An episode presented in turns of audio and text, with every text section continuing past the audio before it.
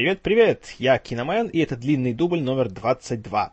Перед тем, как я приду к сути сегодняшнего выпуска, я, как и обещал, отвечу на такой довольно эмоциональный, немножко даже гневный отзыв дядюшки Римуса на мой последний выпуск. А, значит, пойду по порядку. Древо жизни ты ждешь, потому что Брэд Питт в «Ене» не снимается. Ну, мой тебе совет, э, лучше так особых больших ожиданий не имей, потому что, насколько я помню, тебе не понравился фильм про убийство Джесси Джеймса трусом Робертом Фордом, где тоже Брэд Питт играл главную роль. Потому что, как бы, в плане вот именно атмосферы, именно динамики, значит, темпа, эти фильмы будут очень-очень схожи. Поэтому будь поосторожней. А, то, что я не скромный подкастер, ну да, я не скромный, вот, хорошо, я это признаю, да. Но то, что я белорусский, я думаю, никто не поспорит. Нет. Вот. Насчет, твое мнение насчет новых фильмов о Бонде, тут не соглашусь. Мне нравится. Особенно Казино Рояль я уже много раз это говорил. Однажды я как-нибудь вообще расскажу свое, свое отношение к фильму о Джеймсе Бонде, и почему я их так люблю, и почему Дэниел Крейг такой классный в этой роли, почему я все еще жду 23-ю часть. Вторжение, если честно, я не смотрел. И почитав его как бы и печальную закулисную историю, и как-то и учитывая тот факт, что его заплевали все, кому не лень, как-то до сих пор не горю желанием. Ну, однажды, наверное, это сделаю. По крайней мере, чтобы увидеть, не знаю, так ли все плохо, как все говорят. Вот. А, хроники Ризика. Вот опять же, я не знаю, почему как-то не сходимся мы с тобой во вкусах сегодня. Вот мне вторая часть абсолютно не понравилась. Никак. Вот именно эти самые, которые хроники Ризика. Не знаю, все какое-то такое затянутое, пафосное, понтовое, причем, опять же, на, на понтах в дизеля все основывается. И не знаю, не знаю совершенно. Первая часть, Черная дыра, была довольно-таки неплохая. Там опять же, фильм снимался за копейки, поэтому там делался упор больше на атмосферу, на какой-то такой более-менее саспенс какой-то некоторый, и не было кучи компьютерной графики. И смотрелось очень даже интересно. А вторая часть уже, ну, не знаю, не мое это совершенно. Вот. Э, да. Должен вещи сниматься, пока не умрет во «Форсаже». Хм. Вин Дизель умирает в «Форсаже». Вот это было бы прикольно, наверное чтобы реально так вот все засняли вот, вот буквально. Фильм, разумеется, стал бы культовым э, хитом, как тот же Ворон какой-нибудь, или оригинальный Угнать за 60 секунд. Поэтому я бы такое посмотрел. Вот. Но опять же, Мальчишек 2 я все еще не смотрел. У нас его начнут только с 26 числа, по-моему. И я не знаю, пойду ли я на него в кино, потому что комедии в дубляже я смотреть просто не могу совершенно. Так что, ну, узнаем, как это будет. Так, вот, тут сразу должен принести извинения. Наверное, просто я неправильно выбрал интонацию, когда говорил про режиссера Антуана Фукуа, потому что как раз «Тренировочный день» — это хороший фильм. Единственный его хороший фильм, потому что все остальное, что он сделал, это, это, это ужас. Совершенно. Особенно «Король Артур». О боже, какой это ужасный фильм. И при этом так жалко, что такие классные актеры в нем были. Там, кто там, подождите, был? Клайв Оуэн, э, Стеллан Скарсгард, вы знаете, я люблю Стеллана Скарсгарда. Даже Кира Найтли, которая в тот момент еще была, знаете, у нее были большие перспективы. А тут, вот, ничего хорошего. Вроде даже Рэй Уинстон там играл. Хотя вот сейчас точно так же не вспомню. Но в любом случае, дурацкий, дурацкий фильм совершенно. Еще Фукуа снял абсолютно позорнейший фильм под названием «Убийцы на замену» Replacement Killers, где еще больше позорился Чао Юн Фат, которого я так любил за наемного убийцу и за этого кру- круто сваренных у Джона Ву, еще в Гонконге. А вот в Штатах приехал и давай во всяком фуфеле сниматься подряд. В том числе и в третьих «Пиратах Карибского моря». Бедный человек. Вот. А, так, ну вот теперь будет довольно сложная тема. «Крепкий орешек 4». И, как ты его назвал, проамериканская говно. А, сейчас будет минутка проповеди в подкасте «Длинный дубль», поэтому если вам это не интересно, мои политические взгляды и все остальное, то, пожалуйста, проматывайте вперед минуток на пять. Если интересно, то сейчас я вам объясню. Значит, во-первых, что значит проамериканский фильм? Понимаете, любой фильм, который снимают американцы, он по определению будет проамериканским. Потому что это, как вы понимаете, это, это считается нормой. Если ты живешь в своей стране, то ты как бы ее любишь, и ты все, что ты делаешь, как бы оно делается на благо твоей родины. Я не считаю, что это плохо. Это только в России делают кино антироссийское. Ну, примеры не буду приводить, вы так, все прекрасно все знаете. И я считаю, что то, что в Штатах делают кино для американцев, про Америку, и которое при этом как в случае с «Крепким орешком 4». Я считаю, фильм абсолютно никого не оскорбляет из других наций. Он происходит в Штатах, все герои американцы. И я не знаю, почему как на это надо так обижаться и что тут что-то плохое есть. Есть, конечно, фильмы, где, да, где активно насаждается идея того, что Америка самая лучшая нация на свете, и что все такие вот американцы молодцы и так далее, а все остальные такие лохи. Э, но такие фильмы, как правило, не встречают э, теплого приема даже и у себя на родине. Не надо думать, что все американцы, знаете, вот такие вот э, тупые, жирные увольни, которые только мечтают поработить весь мир и, не знаю, только питаются гамбургерами и смотрят реалити-шоу. Это неправда, это стереотип точно такой же, как вот все вечно жалуются, что как все на русских смотрят, как на алкашей, которые в хайшаках ушанках, или на голландцев о том, что они все наркоманы и проститутки и тому подобное. Это неправда, люди. Я говорю лично, по своему опыту. Я общался с американцами, причем со многими, и в разных возрастах, из разных этнических групп и социальных, и скажу, абсолютно обычные, спокойные люди. Такие же, как и мы с вами. И так же, как и среди нас с вами, у них есть разные люди. Есть нормальные, есть идиоты. Вот, как бы в чем моя основная идея. Э, опять же, что говорит, касается проамериканского. Вот тут я тебе приведу другой пример. И просто сравни. В 2002 году вышел такой фильм под названием «Мы были солдатами» с Мелом Гибсоном. Тоже про войну во Вьетнаме. Вот это реально, это тихий ужас. Абсолютно несмотрибельный кусок фекалий, где даже такая, в конце есть абсолютно дебильная-дебильная сцена. Там, значит, проходит какая-то большая такая бойня между американскими войсками и, по-моему, армией Северного Вьетнама, и как бы часть фильма показывается с точки зрения какого-то там их командира. В общем, америкосы отступают, боже мой, сказал америкосы, простите, пожалуйста, американцы отступают, и в конце вот этот предводитель вьетнамцев приходит на поле боя, находит маленький обугленный американский флажок, поднимает его, отряхивает от пепла и втыкает в какой-то там то ли ствол, ствол дерева, то ли какой-то там столб от забора. Я думаю, люди, вы что, серьезно? вьетнамец возьмет флажок американский, его очистит и поставит в, в столб? Да, простите у меня, это вообще это настолько фальшиво, это настолько вот именно притянуто за уши. Я понимаю, что хотите сказать, типа, ну вот видите, даже вьетнамцы были нормальными такими, они уважали своих оппонентов, и они чтили, видите ли, их э, взгляды. Брехня это все. Не было такого. Это ложь. Собственно, поэтому фильм как бы и, и провалился, и получил гневные отзывы от критиков как в Америке, так и у нас, потому что это, это лажа. Но это не удивительно, потому что режиссером и сценаристом фильма «Мы были солдатами» был человек по имени Рэндалл Уоллес, который годом ранее написал сценарий к еще одной, э, к еще одному, такому, знаете, большому кала-сборнику американского вот именно этого, таких вот плохих, таких дурацких военных стереотипов. Перл Харпор Майкла Бэя опять же, дурацкий, дурацкий фильм, который совершенно не понял, о чем он должен быть и что он должен показать. И, опять же, Майкл Бэй, как бывший клипмейкер, наснимал кучу красивых кадров э, самолетов, авианосцев. И там, какие же молодцы были эти его ребята в сороковых. И сделал еще дурацкую сопливую любовную историю на фоне исторической трагедии. И вот получилось то, что получилось. А вот «Крепкий орешек 4» почему он мне понравился? Потому что во-первых, фильм динамичный, бодрый, шумный. Насчет того, что Брюс там сбивает самолеты, ну да, он сбивает самолеты, это показывали еще как бы и в трейлере. И я не знаю, знаете, стоит ли жаловаться на то, что фильм нарушает, знаете, все три закона Ньютона, если это, тебе сразу говорят, что как бы это экшен-фильм. Не ожидайте от этого списка Шиндлера 2. Это все равно, что, знаете, жаловаться на то, что «Крепкий орешек 4» нереалистичный фильм, и что тут всякие глупости делают, это то же самое, что пойти в Макдональдс, посмотреть на выбор товаров, и начать э, брюжать, что почему тут, знаете, не подают вам э, филе миньон и шардоне 69 -го года. Люди, как-то немножко надо знать, чего, чего ожидать, и что вам как бы и дают. Поэтому я четко знал, что я ожидаю от «Крепкой орешка 4». Я ожидал бодрого, знаете, такого веселого, динамичного зрелища. И именно это я и получил. К вопросу о его проамериканизме тоже можно долго спорить. Потому что кто оказывается главным злодеем в этом фильме?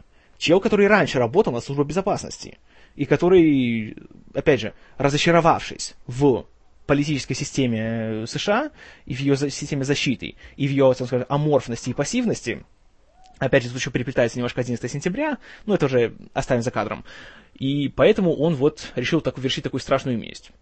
По-моему, опять же, тут ничего такого супер про, такого, знаете, про-бушевского и про-консервативного я не увидел, лично я. А, потом тоже такая вещь это не про американский фильм, это про Брюс Уиллисовский фильм. Потому что все, и правительство, и спецслужбы показаны круглыми дебилами, которые, если бы не пришел лысый Уиллис, если бы не сказал, как что надо делать, и если бы сам не пошел, не, не знаете, не отмутузил всех злодеев, то все провалилось бы, вся страна улетела бы в тартарары. Или как это говорится? Или в... Ну, ладно, неважно. В, в общем, суть в том, что не надо так вот вглубь копать в таких вот фильмах.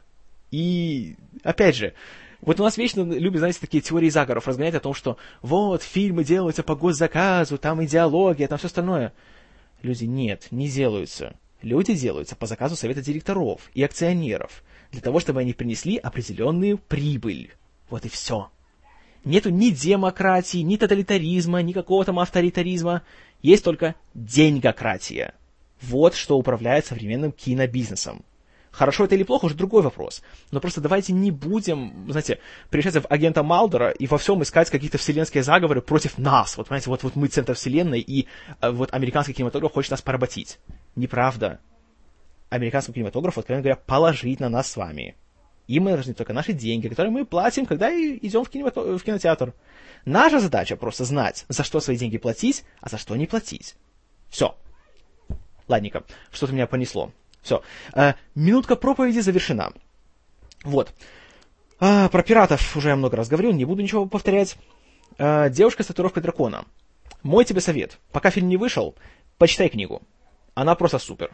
Это говорю я, опять же, человек, который читает очень редко и очень нехотя, я ее проглотил.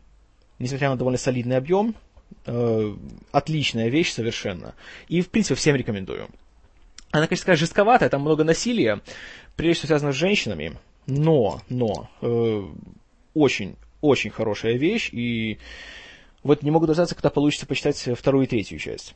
А заодно надо будет посмотреть еще и шведские экранизации всех трех книг, которые тоже, насколько я знаю, получились очень даже хорошими. Вот. Ну, дядюшка Римус, надеюсь, что мои ответы тебя не возмутили, и надеюсь, более-менее я свою позицию сумел э, как-то прояснить. Вот. Если э, мои взгляды кого-то как-то оскорбляют, то простите, пожалуйста, это совсем не входило в мои планы, я просто пытаюсь объяснить свою позицию. Вот, хорошо. Ну, и теперь переходим к главной теме сегодняшнего выпуска, к фильму «500 дней лета», который вышел вот практически два года назад, тоже выпустили в прокат его летом. Э, режиссером его был, опять же, дебютант, бывший клипмейкер, что часто происходит, Марк Уэбб. Э, клипы он снимал обильно, хотя не для каких-то больших звезд типа Бритни Спирс там, или Эминем или что-то еще, а для таких группок типа там POD, Snow Patrol и вот Green Day. Наверное, самые такие его большие клиенты были. Э, для них в частности, снял два клипа с последнего их альбома, 21 э, Guns и 21st Century Breakdown. Кроме того, он снимал короткометражные фильмы и, естественно, как любой клипмейкер, давно хотел э, перейти на широкий формат. Э, чтобы это сделать, у него, опять же, как и у любого клипмейкера, к нему поступали предложения снимать фильмы. И, как он говорил, ему предлагали, как бы, вот у него был такой двойной выбор. Или сделать маленький независимый фильмец за 7,5 миллионов, или сделать большой голливудский блокбастер за 120 миллионов. И, в отличие, скажем, от, не знаю, там, Тони Скотта или Майкла Бэя, которые выбирали второй вариант обычно, э, Уэбб решил попробовать себя в маленьком более масштабе. И он выбрал сценарий под названием «500 дней лета», который написали два человека, Скотт Ньюстеттер и Майкл Уэбер. А, опять же, небольшая такая предыстория. Ньюстеттер начал писать сценарий, основываясь на личном своем опыте, потому что как раз вот э, он поссорился со своей девушкой, э, и это расставание для него было очень таким, скажем, ну, неприятным, как естественно, что как-то всегда и бывает.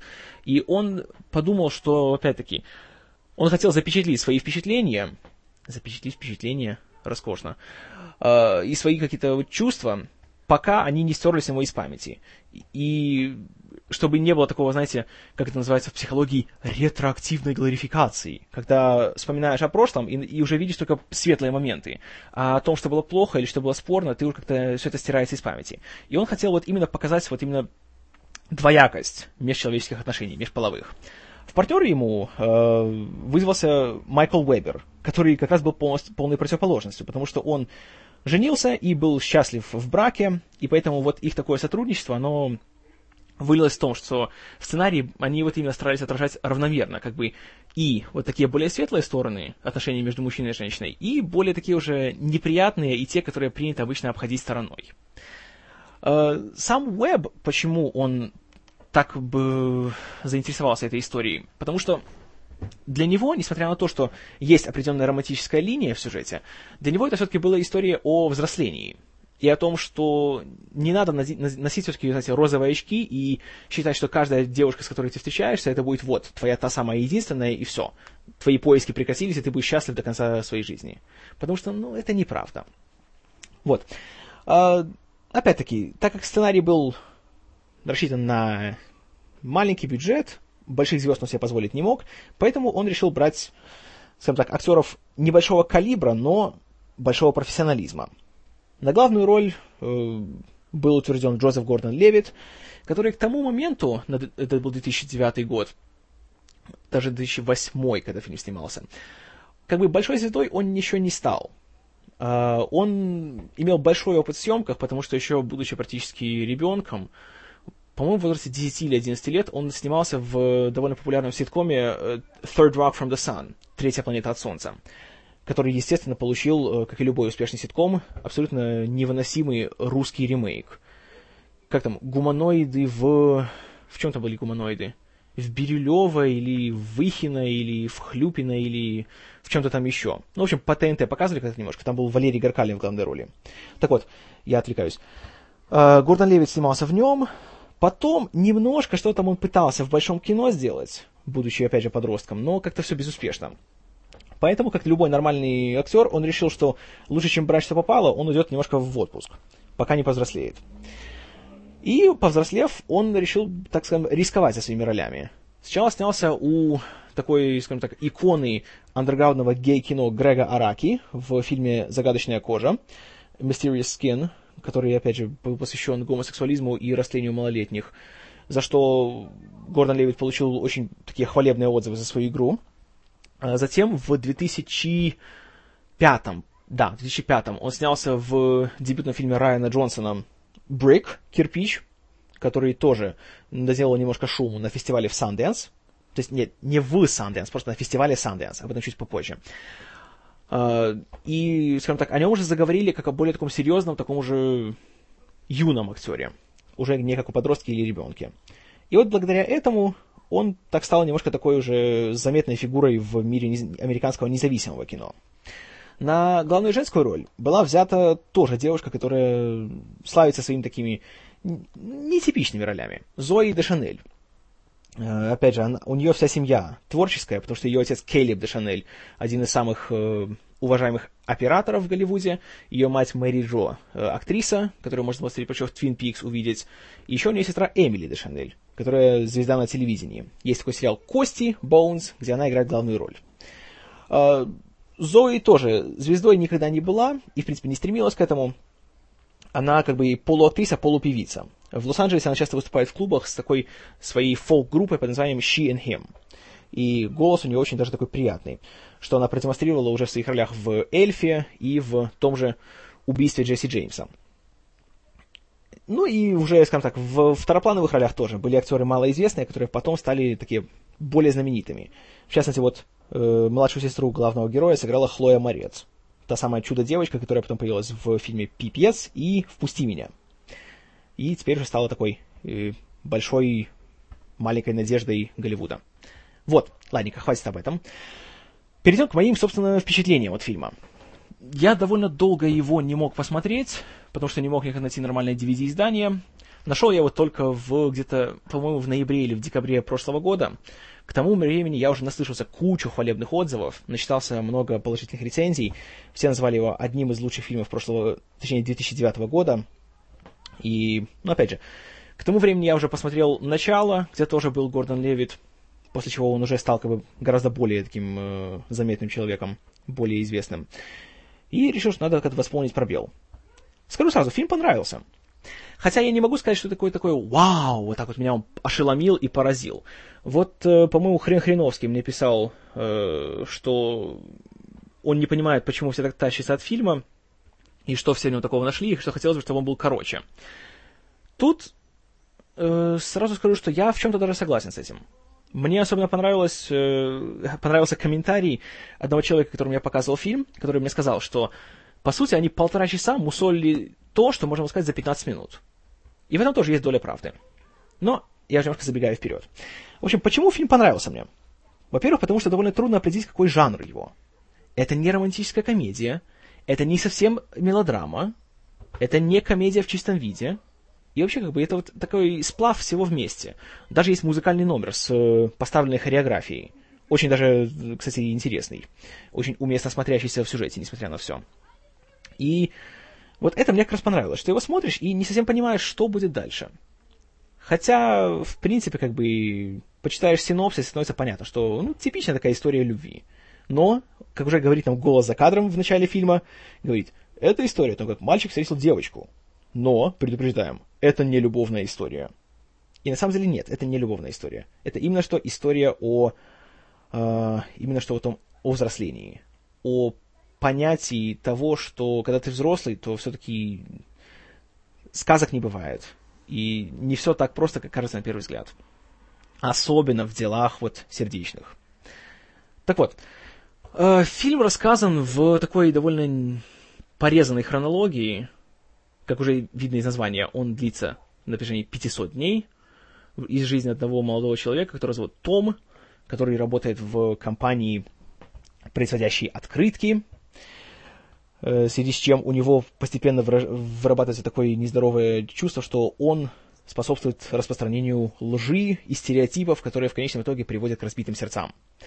Что, в принципе, совершенно ни, ничем не очень такая новаторская идея, я бы сказал рано или поздно все к ней приходят, особенно лет так в 15. И, как говорит нам закадровый рассказчик, э, проблема Тома в том, что в раннем возрасте он подвергся влиянию очень грустной британской поп-музыки в стиле там The Smiths и, и, им подобных, которых он слушает на протяжении всего фильма. И мы видим, что Том, он такой идеалист и такой романтик. И он считает, что есть настоящая любовь, и что есть любовь с первого взгляда, и что у него все сразу с первого раза получится. И в то же время есть другая девушка, Саммер, э, Summer Finn, которая ее полное имя. Опять же, отсюда идет игра слов в названии, то есть 500 дней Summer, 500 дней лета. Ну, естественно, при переводе это невозможно передать, поэтому тут дебилы-переводчики, к счастью, не приложили руку к названию. 500 дней лета абсолютно хороший перевод названия. Жаловаться не буду. Саммер же наоборот. Она жила в семье, где родители развелись в, ран... в ее раннем возрасте. И, как говорит тоже рассказчик, она любила только две вещи. Свои волосы и то, как легко она могла их отрезать и ничего не почувствовать. Ну, то есть, опять же, э, такая девушка, которая, скажем так, любит свою свободу и независимость, не любит себя обременять какими-то обязательствами и чем-то там еще. И как бы волосы это типа символично. Вот. Ну, и, то есть, как бы, главные герои, они такие противоположности, получается, в каком-то смысле. И, как это всегда бывает, противоположности притягиваются. Они работают на одной работе, они знакомятся, у них завязывается не, нечто наподобие романа и так далее. Вот. Не буду дальше спойлерить сюжет. И вот надо признать, что, несмотря на то, что как бы вроде все начинается как типичная такая романтическая комедия, и все эти неловкие как-то диалоги, и такое вот как бы м- знакомство, которое не совсем удачно проходит с самого начала, и такое некоторое напряжение между ними сначала идет, и у главного героя, естественно, есть два друга, коллеги по работе, которые ведут себя как полные кретины, но при этом они обаятельные кретины, и он их все-таки слушает, что, конечно, ни к чему хорошему не приводит. Все это смотрится как-то так, не знаю, свежо, я бы сказал, несмотря на заезженность темы. Может, потому что Уэб, как бы, опять же, он дебютант, он свежим глазом смотрит на избитый уже, как бы, жанр, и Фильм, опять же, благодаря вот своей этой нелинейной хронологии, смотрится так тоже довольно так бодро. Потому что не знаешь, когда тебе какую сцену покажут. И нельзя по, по часам, знаете, сверять, что, а, 20 минут, сейчас будет э, нарезка сцен, где главный герой и главная героиня ходят по магазинам, она примеряет всякие наряды, он ей показывает там всякие мужские товары, они друг друга не понимают, но при этом они смеются и ходят за руку, и, и играет бодренькая такая поп-музыка, и все хорошо. Слава богу, такого здесь нету. И это очень приятно. А, еще что хорошо, что, э, что показать эмоции героев, здесь, опять же, Уэб уходит от такого клишированного момента, типа что опять же, идет нарезка кадров, играет грустная поп-песня, типа Coldplay, и мы видим, как главный герой сидит, смотрит в окно, идет дождь, и капли текут по стеклу. Потом мы видим, как главная героиня ходит по своему дому, мечется, пытается чем-то отвлечься, но не может. И она сидит, смотрит на трубку телефона и думает, позвонить ему или не позвонить. А может все-таки позвонить или нет? И вот, тоже такие вот сцены, которые обычно меня просто безумно раздражают. Тут ничего такого нету. Слава богу. Вместо этого, тут, например, когда мы видим такой очень мрачный период в жизни Тома, когда они с Саммер уже как бы расстались, и он идет в кино, и чтобы выразить свою какую-то грусть, мы видим, что он представляет себя на месте главных героев всяких претенциозных черно-белых артхаусных фильмов. Там а-ля Ингмар Бергман, там, или, не знаю, какой-нибудь Жан-Люк Годар и все остальное. И это настолько классно смотрится, настолько именно смешно и свежо и красиво. Вот опять же, тут Уэб, как клипмейкер, он берет самое лучшее от вот своего этого ремесла. Он делает красивую картинку, но которая в то же время не тянет одеяло на себя. И это безумно приятно. Вот опять же, тот же музыкальный номер, который мы видим после того, как э, Том и Саммер проводят свою первую ночь вместе. Ну и, естественно, у Тома, как у любого нормального мужчины, после этого, знаете, такой, ах, все идет на подъеме, и идет прискакивая, пританцовывая, и вот начинается такая вот безумная фантазия у него. Это смотрится классно, смотрится интересно. Актеры играют очень хорошо. Вот опять же, Гордон Левит и Дешанель получились отличным дуэтом. Вот видно, знаете, вот это их такая, то, что называется, химия между ними присутствует. У них вот очень хорошо смотрится на экране вместе. И как в таких более и романтичных сценах, так и в более уже серьезных во всех э, сценах веришь, вот именно в их как бы эмоции, и не возникает такой мысли, типа, что ну что тут не дожали, вот тут не доиграли, тут переиграли. Нет, все в меру. Актеры второго плана тоже хороши. Как я уже говорил, Хлоя Морец, опять же, тут она еще такая, не то чтобы выделяется чем-то, но очень хорошо смотрится. У нее особенно классный был диалог в самом начале фильма, когда она приезжает к брату, чтобы его как-то утешить. И тот говорит, а, все, она бросила меня. Она говорит так, может, у нее ПМС? Он смотрит на нее так, что ты знаешь про ПМС? Она смотрит таким взглядом на него, как будто ей уже лет 40. Больше, чем ты, Том. Вот все, тут я сразу понял, что я нахожусь в надежных руках. Это фильм, который будет нетипичным абсолютно. Потому что, вот опять же, э, так, я отвлекаюсь. Закончу про актера второго плана. Еще появляется забавный э, человек Кларк Грег, который сам и актер, и сценарист, и режиссер, Хотя больше всего вы будете его знать по роли агента Колсона из новых фильмов э, Marvel. Он был в «Железном человеке», в «Торе», вроде даже будет в «Капитане Америки», хотя это еще не подтверждено. И в целом такой он приятно смотрится в роли начальника Тома, который, опять же, вот знаете, зачастую в романтических комедиях начальники получаются полными чмырями. И они только и думают, как бы подловить этого выскочку, этого работника, на, когда он там халтурит или что-нибудь еще делает, и уволить его, уволить, или наказать, или объявить выговор, или заставить работать на выходные. А тут такой нормальный абсолютно человек, да, не шибко умный, но и не злой, не противный, и ничего против главного героя не имеющий. Это приятно видеть, это гораздо более правдоподобно, гораздо реалистичнее, чем такие карикатурные злодеи, какие бывают. Опять же, к слову о карикатурах. В сюжете нет ничего такого в стиле, что «Ах, девушка нашла себе нового ухажера, и теперь наш главный герой должен ее вернуть». Ну, потому что это стандартный такой, знаете, шаблон, по которому делается любая история любви. Три предложения. Мальчик встречает девочку, мальчик теряет девочку, мальчик завоевывает девочку обратно. Хэппи-энд, они целуются и идут титры. Слава богу, тут такого нету. Тут третье предложение вообще можно убрать. Тут просто мальчик встречает девочку, мальчик теряет девочку. Вот, в принципе, вся суть э, сюжета. Но фильм, казалось бы, должен быть таким уже мрачным, депрессивным и так далее. Но не такой. Потому что как бы он ставит целью не совсем показать, что вот, как все романтично в жизни и так далее. Он говорит, что на самом деле не так. Но в то же время он и не говорит, э, что любви нету, и что все такое, все такие люди меркантильные, нет никаких настоящих чувств, что все это глупости, и надо только жить сегодняшним днем и не думать о будущем, и вся эта, вся эта романтика, это все лажа. Потому нам и показывают двух героев, которые, по сути, являются двумя противоположностями на одном спектре. И нам говорят, что на самом-то деле ни один из них не прав. И что в реальности правильный подход где-то посередине находится. Надо просто знать меру. Настоящая любовь есть. И, и такая вещь, как судьба есть. И люди встречаются не просто так. Просто нужно понимать, для чего это происходит. И не надо делать так, что если ты встретил симпатичную девушку, с которой у тебя хоть немножко совпадают вкусы, то все, значит, это твоя та самая вот которую ты ждал всю свою жизнь, и сейчас у вас все будет хорошо, и вы будете жить вместе, бегать, взявшись за руки по зеленым лугам на следующий рассвету, и все у вас будет классно. Нет, неправда. Уж это точно неправда. И тут я говорю, опять же, по своему опыту. Вот еще одна причина, по которой 500 дней лета мне понравились. Я просто чувствовал себя именно, я очень, как-то, мне очень близки чувства главного героя. У меня такая история была в жизни. Не хочу вдаваться в подробности, просто скажу, что такая девушка, как Саммер, в моей жизни была. Она очень похожа была и по своим взглядам, и, скажем так, по своему поведению.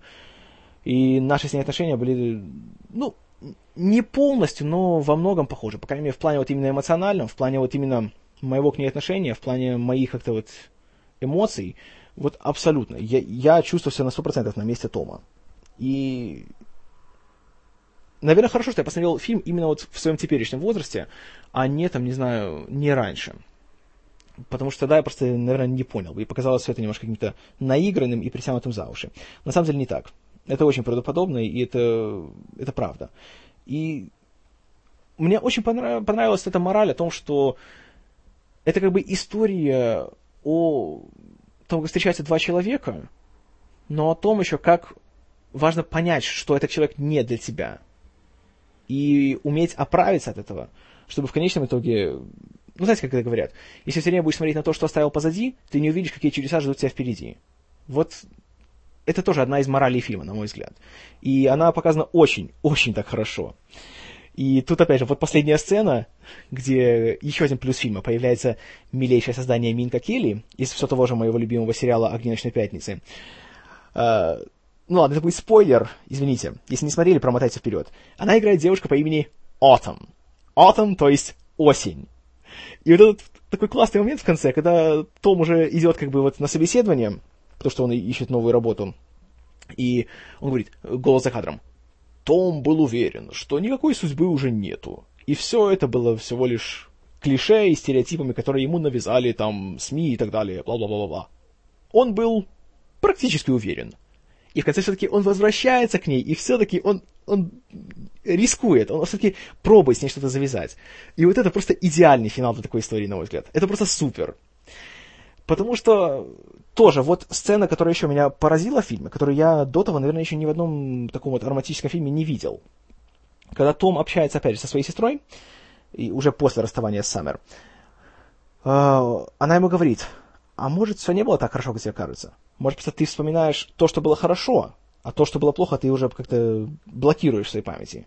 И он вспоминает такой момент, когда они ходят по магазину звукозаписи, он говорит, типа, я не хочу жить в мире, где никто не слышал группу Spearmint. Она говорит, я ее не слышала. Он говорит, а как же, я же тебе записал, вон, помнишь, я тебе сделал э, этот диск с музыкой, и там она была. Он говорит, а, я не дослушала. Он говорит, ну это же была первая песня. И такой неловкий момент, и вот, знаете, просто можно вот эту вот неловкость, вот эту вот такую просто боль это, этой сцены просто потрогать руками. И, опять же, эти моменты мне так близки. Вот просто не могу даже передать как. И вот это меня, на самом деле, очень впечатлило в фильме. Но я все говорю только о плюсах и о плюсах. А, опять же, почему я считаю, что фильм хороший, но не отличный? Потому что все-таки нельзя сказать, что он полностью оригинален. Вот, например, вся эта идея о том, что тот, за кого ты борешься, это не обязательно будет твой, твоя родственная душа и твой спутник жизни. И надо все-таки немножко расставить приоритеты и подумать головой – это было... В принципе, фильм это и признает. И за это, опять же, я ему даю, знаете, отдаю должное. Э, это было в фильме «Выпускник» еще в 67 году. И тут он даже играет ключевую роль в сюжете. И опять же, если вы его не смотрели, то будьте осторожны, потому что там, по сути, есть страшный спойлер в самом фильме, потому что главный герой смотрит его, и нам показывает самый последний кадр. Этот культовый кадр, где Дастин Хоффман и Кэтрин Росс сбегают из церкви и садятся в автобус. Как бы эта идея уже не нова. Плюс, вот эта вся идея порезанной хронологии и случайного порядка времени тоже была уже использована в 1977 году, когда Вуди Аллен снял свой замечательный-замечательный э, фильм «Энни Холл». Там тоже все начиналось с самого конца, потом переходило в середину, потом в начало, потом обратно в конец и так далее.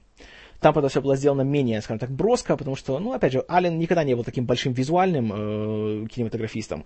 У него все всегда было основывалось на сценарии. Но Энни Холл я вам очень-очень всем рекомендую посмотреть. Замечательный совершенно фильм. Получил сколько там, по-моему, 4 или 5 Оскаров, в том числе лучший фильм года. Абсолютно заслужил все до одного. Очень рекомендую. Замечательный фильм. И вот просто потому, что я посмотрел Энни Холл и выпускника до 500 дней лета, эти все вот идеи не показались мне новыми. И, по сути, это просто как бы была очень хорошая такая, знаете, такая перепевка того, что уже было раньше. Но, но, но это не значит, что идеи плохие. И я считаю, что в современном нашем вот кинематографическом э, естестве полезно, что выходят такие фильмы. И приятно, что они все еще делаются. А не только всякие эти вот сопливые романтические комедии с Кэтрин Хайгл или Кристен Белл в главной роли. Или Сандрой Буллок, прости господи.